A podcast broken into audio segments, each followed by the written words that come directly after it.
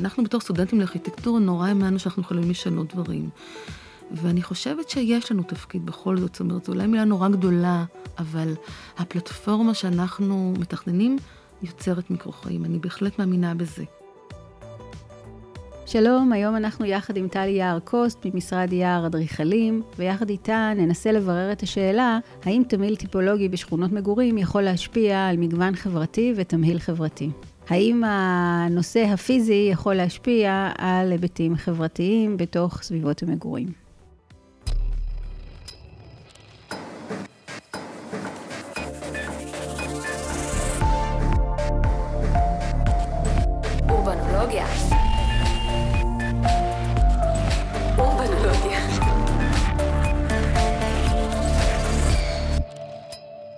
אני קודם כל שמחה, כי בעצם את המרואיינת הראשונה שלי, עד עכשיו ראיינו בעיקר אה, אדריכלים. אבל uh, הייתי שמחה שנתחיל ככה עם הסיפור של המשרד, איך המשרד צומח. אביך הוא אדריכל יעקב יער, זוכה פרס ישראל, אז אם את יכולה לספר לנו קצת uh, ככה על האבולוציה של המשרד, ומתי את ואיך את נכנסת לתוך הסיפור הזה. אה, אני משערת שכולם יודעים, אנחנו משרד משפחתי. אה, אולי לא יודעים עד כמה זה ככה אחורה, אבל אני, היה לי סבא אדריכל בפולין. אה, לא ידעתי, הנה. בעצם אה, אימא שלי היא בת של אדריכל, ואחיה גם היה אדריכל. זאת אומרת, הם היו שניהם, וואו. עסקו בארכיטקטורה, וגם בן דוד שלי היה אדריכל. בקיצור, אנחנו בהחלט משפחה מאפיה לא קטנה. רגע, אבל הם היו אדריכלים בישראל או עוד טרום המדינה? טרום המדינה, אה, סבא שלי, אני הבנתי שהיה לו משרד מאוד גדול בלבוב, משהו כמו 40 איש, לפני המלחמה, הוא הגיע לכאן ב-1936, אם אני לא טועה. אה, ובארץ המשיך כעצמאי, לבד, משרד מאוד קטן, אני חושבת שזה חלק מזה, שזה די גמר אותו. אה, ודוד שלי היה אדריכל, גם כן עצמאי באשקלון. בעצם אני גדלתי בתוך בית שמדבר וחי ארכיטקטורה, זאת אומרת, אה, שני ההורים לקחו אותנו מגיל אפס לטיולים וסיורים, ואני לא אשכח בגיל שש שלקחו אותנו לראות מרינות בחו"ל, ואמרו לנו, כדי שאנחנו נשתף פעולה, שתבחרו יאכטה, וכשנבנה את נמל יפו, אז אנחנו נקנה יאכטה. אז אני אחר כך צחקתי, אחרי 40 שנה, שזה לא כשזה אני כבר לא מספרת לבנות שלי, זאת אומרת. אה, זהו, ואנחנו, גם אביו, אח שלי הגדול, הבכור, אה, בעצם זרמנו לתוך המקצוע הזה, זה, זה, זה היה... טבעי? תמיד ידעת שתהיה אדריכלית? ממש לא, ממש לא. אני תמיד הייתי בקטע יותר אה, סוציולוגי, פסיכולוגי. תמיד חשבו שאני אתעסק עם בני אדם. ואני חושבת שבצבא, mm-hmm. מתישהו בדרך, פתאום הדיבור שלי, mm-hmm. הייתי, הייתי בנחל. והייתי מטפלת של בני נוער, וחזרתי הביתה עצבנית על המועדון נוער שבנו בנחל עוז עם אה, קירות זכוכית מסביב, ואיך מתאימים את זה למזג האוויר, ולא דיברו אז על קיימות. אבל אז גיליתי בעצם שזה מאוד מאוד בדמי.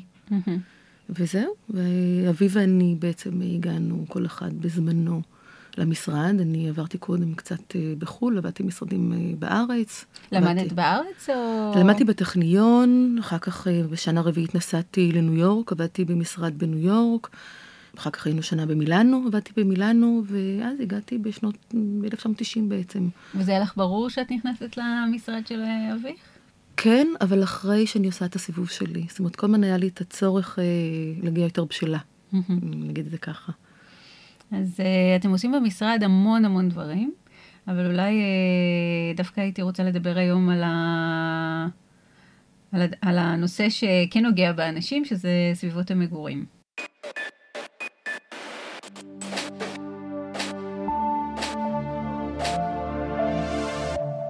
איך את רואה בכלל את כל הנושא הזה של שכונות מגורים, את ההתפתחות שלו, אם בכלל חל איזשהו שינוי באופן שחושבים על אה, שכונות מגורים? אני הגעתי מאיטליה ב-1990, אה, ונחתתי במשרד, ואני זוכרת, אה, ישבנו איזה שבת בבוקר, אבא שלי ואבי ואני, וקיבלנו לתכנן את שכונת המשתלה בתל mm. אביב. Mm. והתיישבנו והתחלנו לחשוב איך צריכה להיראות שכונה חדשה היום בתל אביב. עכשיו, זה היה השיח של ארוחת הבוקר. כלומר, יושבים ומתחילים לחשוב ולזרוק איך אנחנו רואים את הדברים, היה לנו ברור שזה לא הולכת להיות אה, המשך של שכונת הווילות אה, של צהלה. למרות שזה נושק בצהלה, mm-hmm. ואף אחד עוד לא דיבר אז על תמ"א 35 ועל ציפוף, והיה לנו ברור שצריך לעשות את זה אחרת. Mm-hmm. עכשיו זה, דרך אגב, אחרי עשר שנים בערך, אולי קצת יותר, שהוריי תכננו את השכונה הזאת למעשה, mm-hmm. היא הוקפאה, ואז קראו לנו, אה, רשות מקרקעי ישראל והעירייה, לתכנן את זה מחדש. זאת אומרת, וכל התכנון שינה 180 מעלות. זאת אומרת, כן. משכונה פרברית זה פתאום נהפך לאיזושהי מחשבה של אה, תכנון עירוני. אז אם את שואלת אותי אם יש אה, שוני, כן, יש שוני, ברור, אבל לא, זה לא מהפכה. זאת אומרת, אני לא חושבת ש... אנחנו אוהבים לקרוא לתכנון עירוני עיצוב עירוני. אמ, אני לא חושבת שעיצוב עירוני סובל מהפכות, אוקיי? זה בני אדם. וזאת התפתחות איטית. וזאת התפתחות איטית אמ, כחלק מצורכי השעה במדינה. זאת אומרת, mm-hmm. אם אנחנו היום צריכים לצופף יותר, וזה מאוד מאוד מובן לנו, אז זה משפיע על התכנון. זאת אומרת, אם הקנה המידה השתנה, אז מן הסתם, אם אנחנו בונים לגובה, אז הרוחב וזכות הדרך של הרחובות יהיו אחרים. ואם אנחנו רוצים לשמור על איכות החיים, אז אנחנו חייבים לחשוב על המרחב הציבורי. כן. זאת אומרת, אנחנו יכולים לצופף כל עוד אנחנו מאוד מאוד מודעים באמת לבן אדם שמסתובב בקנה מידה המאוד מאוד אנושי שלו. צריך לזכור שהשכונה היא יחידת עבודה בסיסית בעיצוב המרחב הבנוי בישראל. השורשים של הגישה הזאת קשורים למצאי קרקע המוגבל שעמד לרשות הקהילה היהודית, וכן באופן שבו היחידה השכונתית שימשה כאמצעי להתבדלות מן הקהילה הקיימת, הילידית, הפלסטינית.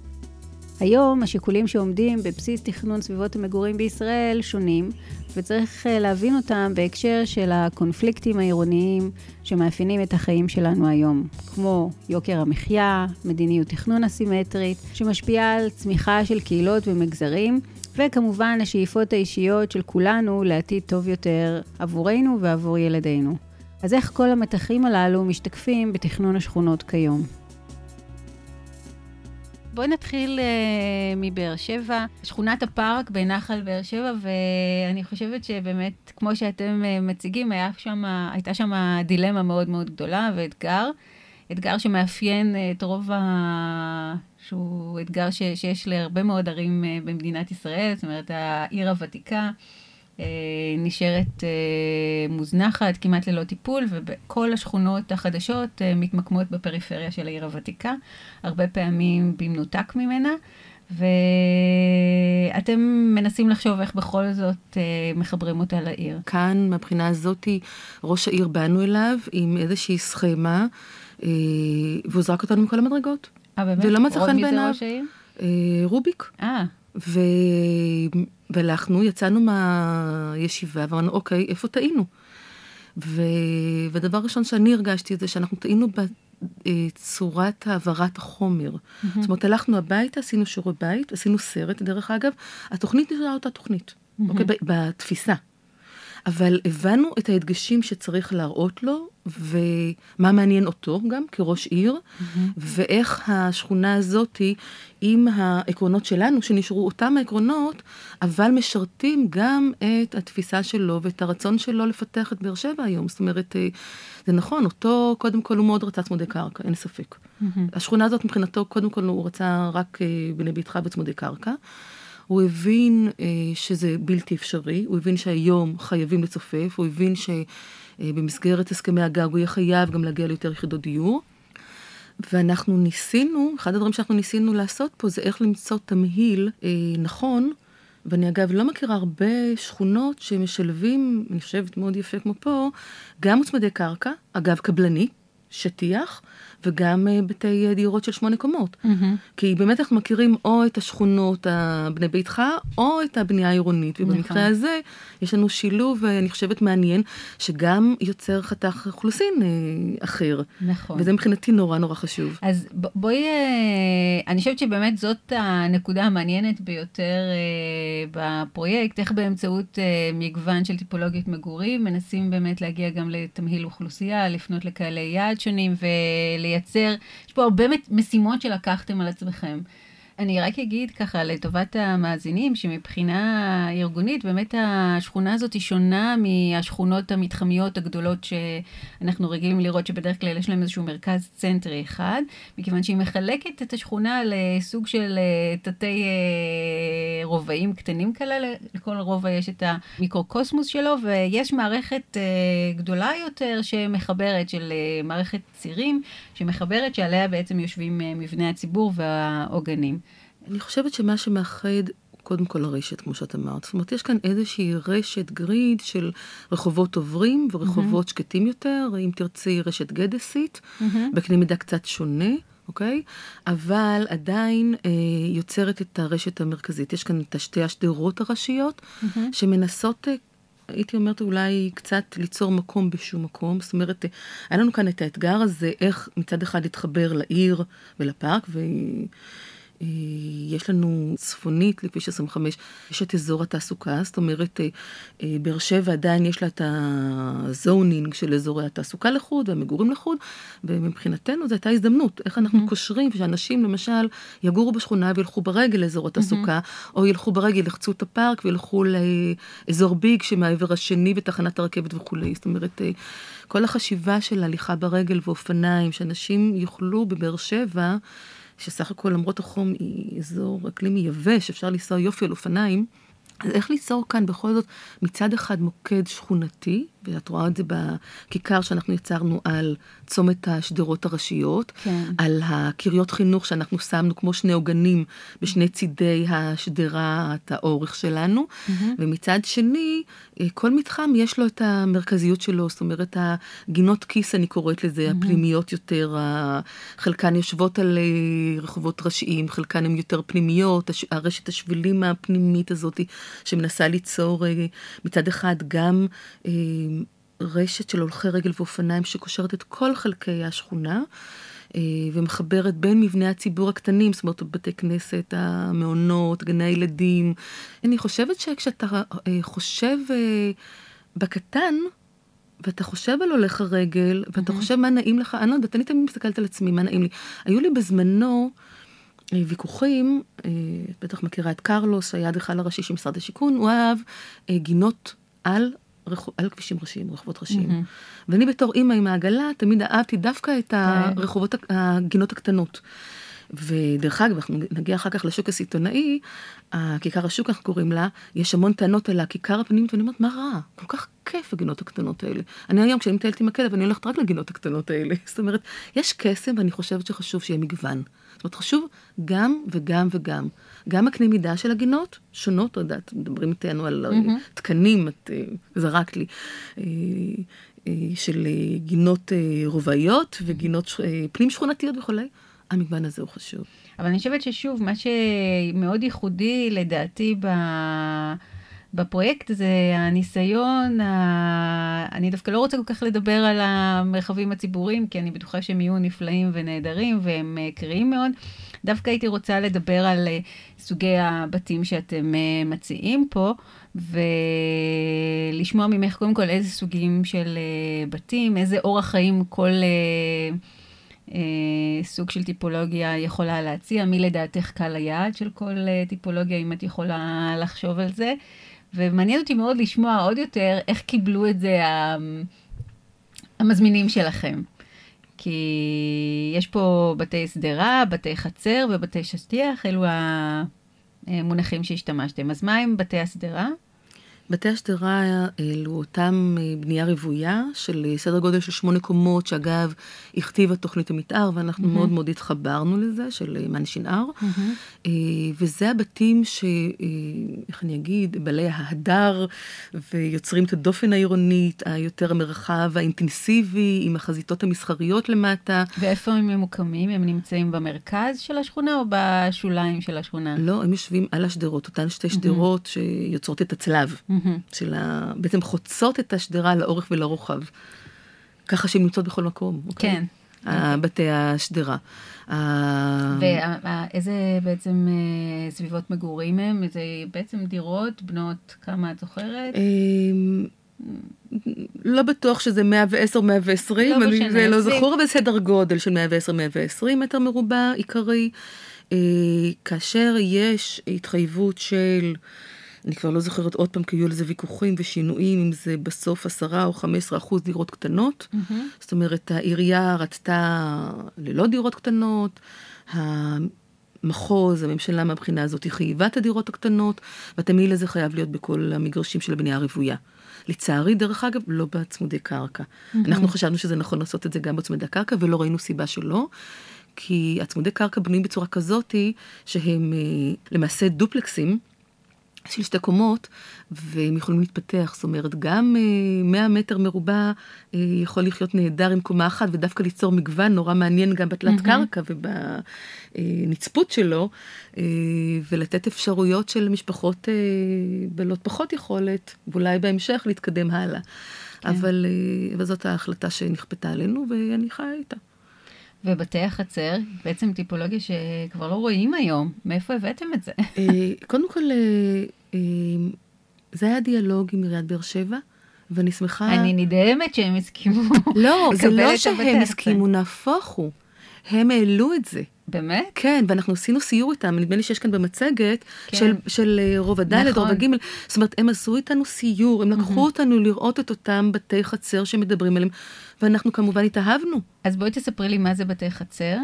אותם שיכונים שאנחנו מכירים סך הכל, אותם שיכונים, אבל שבנויים לא כרכבות, אלא כצורת אה, ריישים או חטים, mm-hmm. ויוצרות יחד בעצם את אותו חלל מרכזי, שמבחינת המיקרו-אקלים, mm-hmm. בבאר שבע שמאוד מאוד חשוב, גם יוצר אה, צל ברוב שעות היום, ויוצר את נקודת מפגש.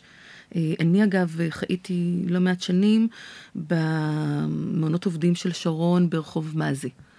ואומנם זה בתי רכבת, אפשר לומר, אה, של 12 דירות, של בלוקים, שלא יצרו חטים, mm-hmm. אבל עדיין בגלל העמדה שלהם של אחד מקביל לשני, הם יצרו חצרות מאוד מאוד נעימות. אז בואי נחזור רגע לבתי החצר, אז בעצם... אה, העירייה או ראש העיר אה, או אנשים מטעמו עושים איתכם את הסיבוב ובעצם מבקשים מה? ש, שתחשבו על זה בהקשר של השכונה? לגמרי. ובתי החצר מבחינת הגובה שלהם, כמה קומות? אה, בתי החצר הם חמש קומות, mm-hmm. ובתי החצר בבאר שבע, מה שאנחנו ראינו, הם סדר גודל של שלוש קומות, זאת אומרת, mm-hmm. יש בהחלט שוני, אבל עשינו איזשהו ניתוח של הקנה מידה של הגודל של החצר. אה, בתי החצר הקיימים בבאר שבע הם ללא חנייה, ואנחנו הצלחנו לשכנע את העירייה אה, למקסימום עד 30 אחוז חניה עילית. וכל השאר תת-קרקעי, והיינו צריכים לעשות אה, ניתוח כלכלי של התכנות כלכלית, שאכן זה אפשרי mm-hmm. וזה מחזיק מים, ולא רק לדבר יפה באוויר, והצלחנו, ואני מאוד שמחה. היה, היה דיבור, היה דיאלוג מאוד יפה עם העירייה. כן. כן. ובעצם כשאנחנו מדברים על החצר עצמה, ככה באר שבע זה לא אוטומטית אה, שטיח של דשא, אלא אנחנו ראינו פה בדוגמאות באמת אה, ריצוף, עצים, אה, משהו באמת יותר אה, עירוני. נכון. אז גם אתם המשכתם עם הרוח של הדברים, או שזה נשאר ככה פתוח? לא, היה לנו בצוות, צוות אדריכלי נוף מדהים ונפלא, ומגיע להם קרדיט מאוד מאוד גדול. זק רייכר, mm-hmm. אורי ומתניה, שהיה תענוג לעבוד איתם.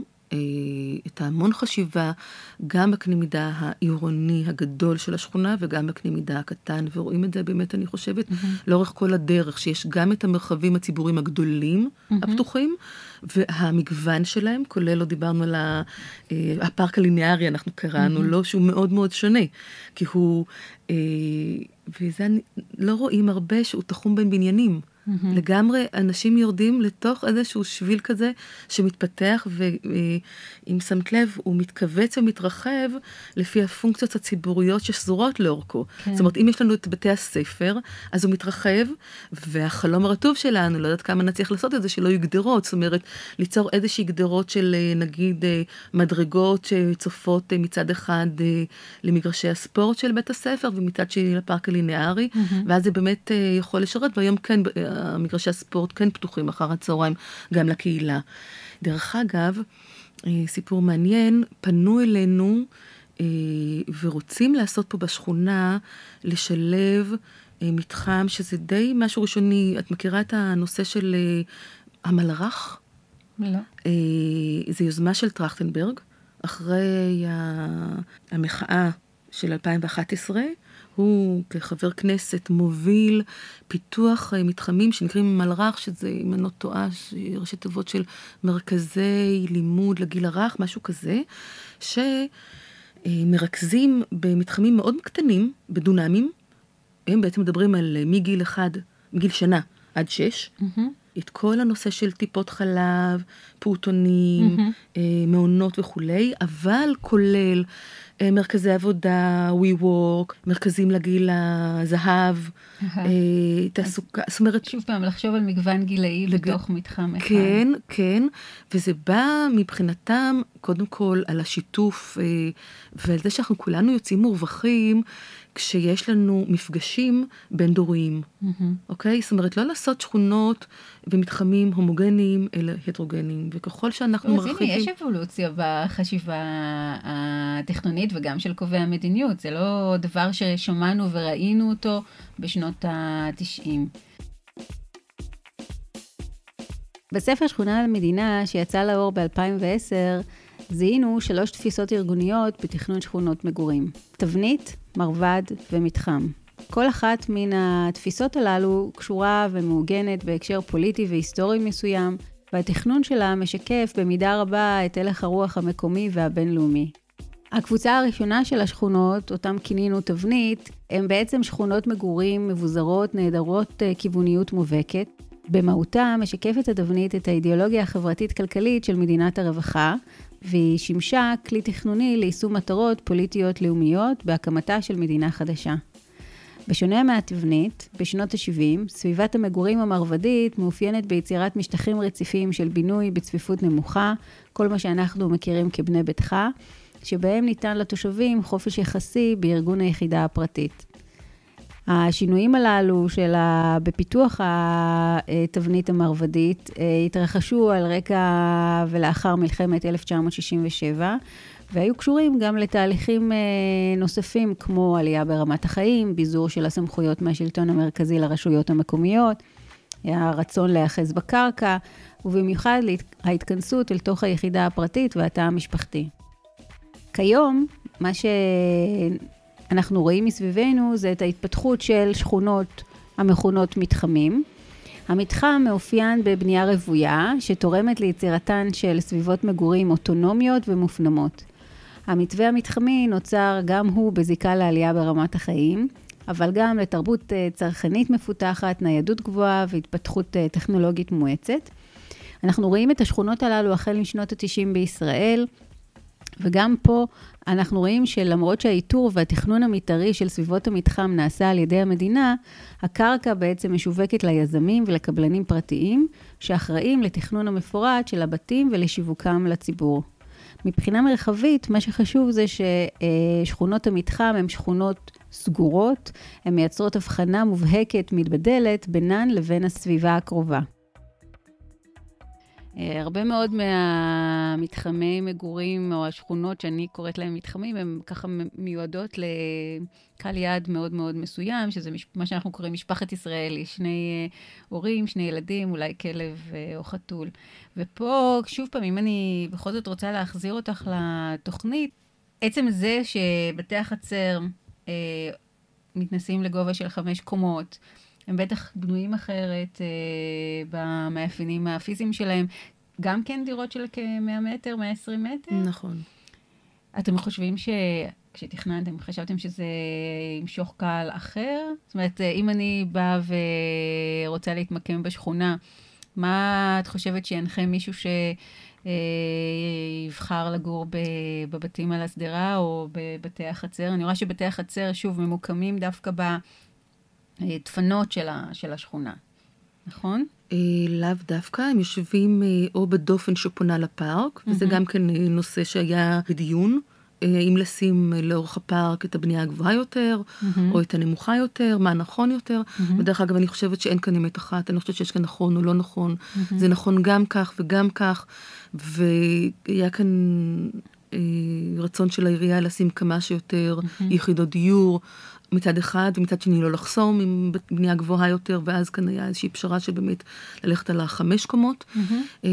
ואם את רואה, אז הבנייה, הטיפוסי חצר, יושבים בדופן בדרך כלל של הבתי שדרה. זאת אומרת, יש כאן mm-hmm. איזושהי ירידה בהיררכיה, בדרך כלל לא צמודי קרקע ליד בתי השדרה, אלא איזשהו מדרג. Mm-hmm. ואז גם יוצר מדרג, אה, אם את רוצה, חברתי. זאת אומרת, כן. ברור ש... בעלי יכולת כלכלית גבוהה יותר יגיעו לצמודי הקרקע, והבנייה הרביעה פחות. ומצד שני, מי שרוצה יותר אה, להיפגש. ויותר אדם חברתי, אני משערת, יבחר בבתי החברה, ומי שירצה יותר להתבודד, יבחר בבתי השדרה. אה, באמת? אני, ככה אני חושבת, אבל שוב פעם, זה, זה ככה אני רואה, כן. וכל אחד רואה אחרת. נכון. וחוץ מזה גם שיש את, עוד פעם, בגלל הנושא הזה של דירות גן, שלנו היא מאוד מאוד חשוב. אנחנו. שנים... אה, אני לא יודעת אם את מכירה את שכונת כפיר, שהוריי תכננו בשנות ה-70, ובעצם היו הראשונים ששמו את הבנייה התל אביבית, לא על עמודים, אלא על בתי, אלא הדירות גן, mm-hmm. אז, אה, אז אתה יוצר מיד מגוון.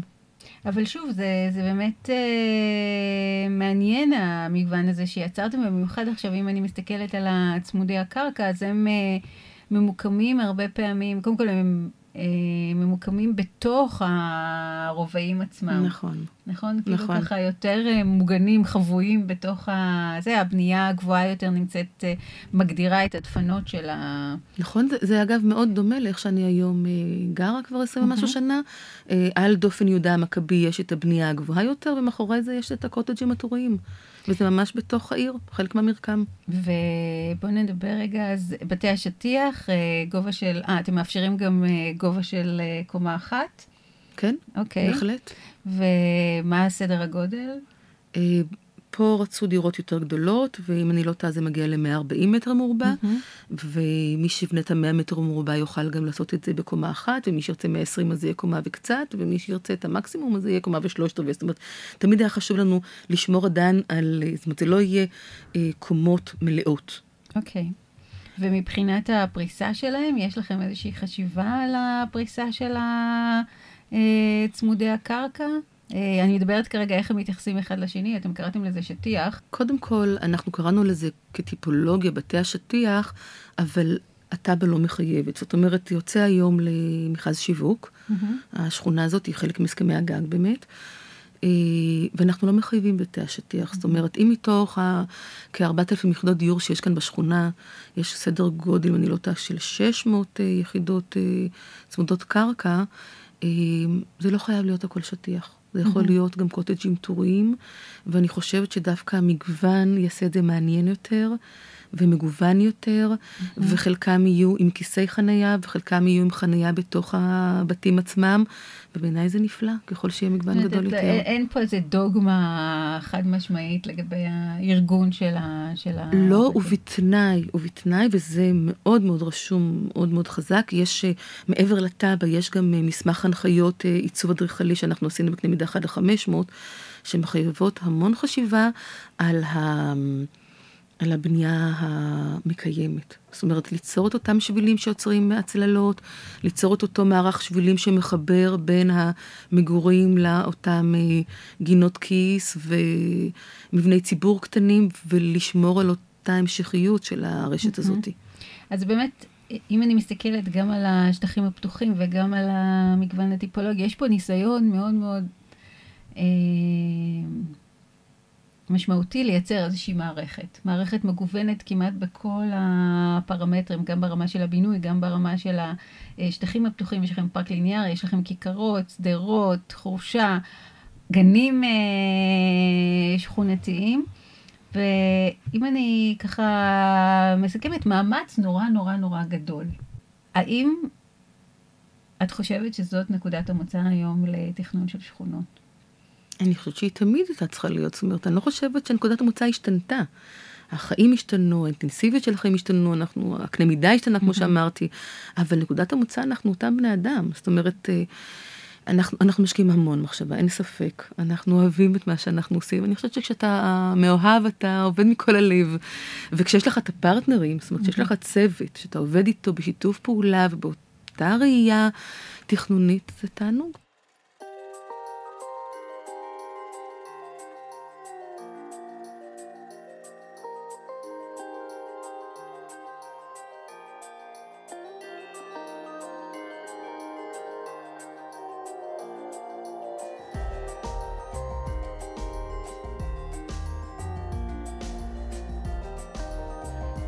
בפרק הבא נמשיך לשוחח עם אה, טלי יער-קוסט ונתמקד בעיקר בנושאים של התחדשות עירונית ונדון בפרויקט של השוק הסיטונאי שמעורר דיון ער בימים אלו.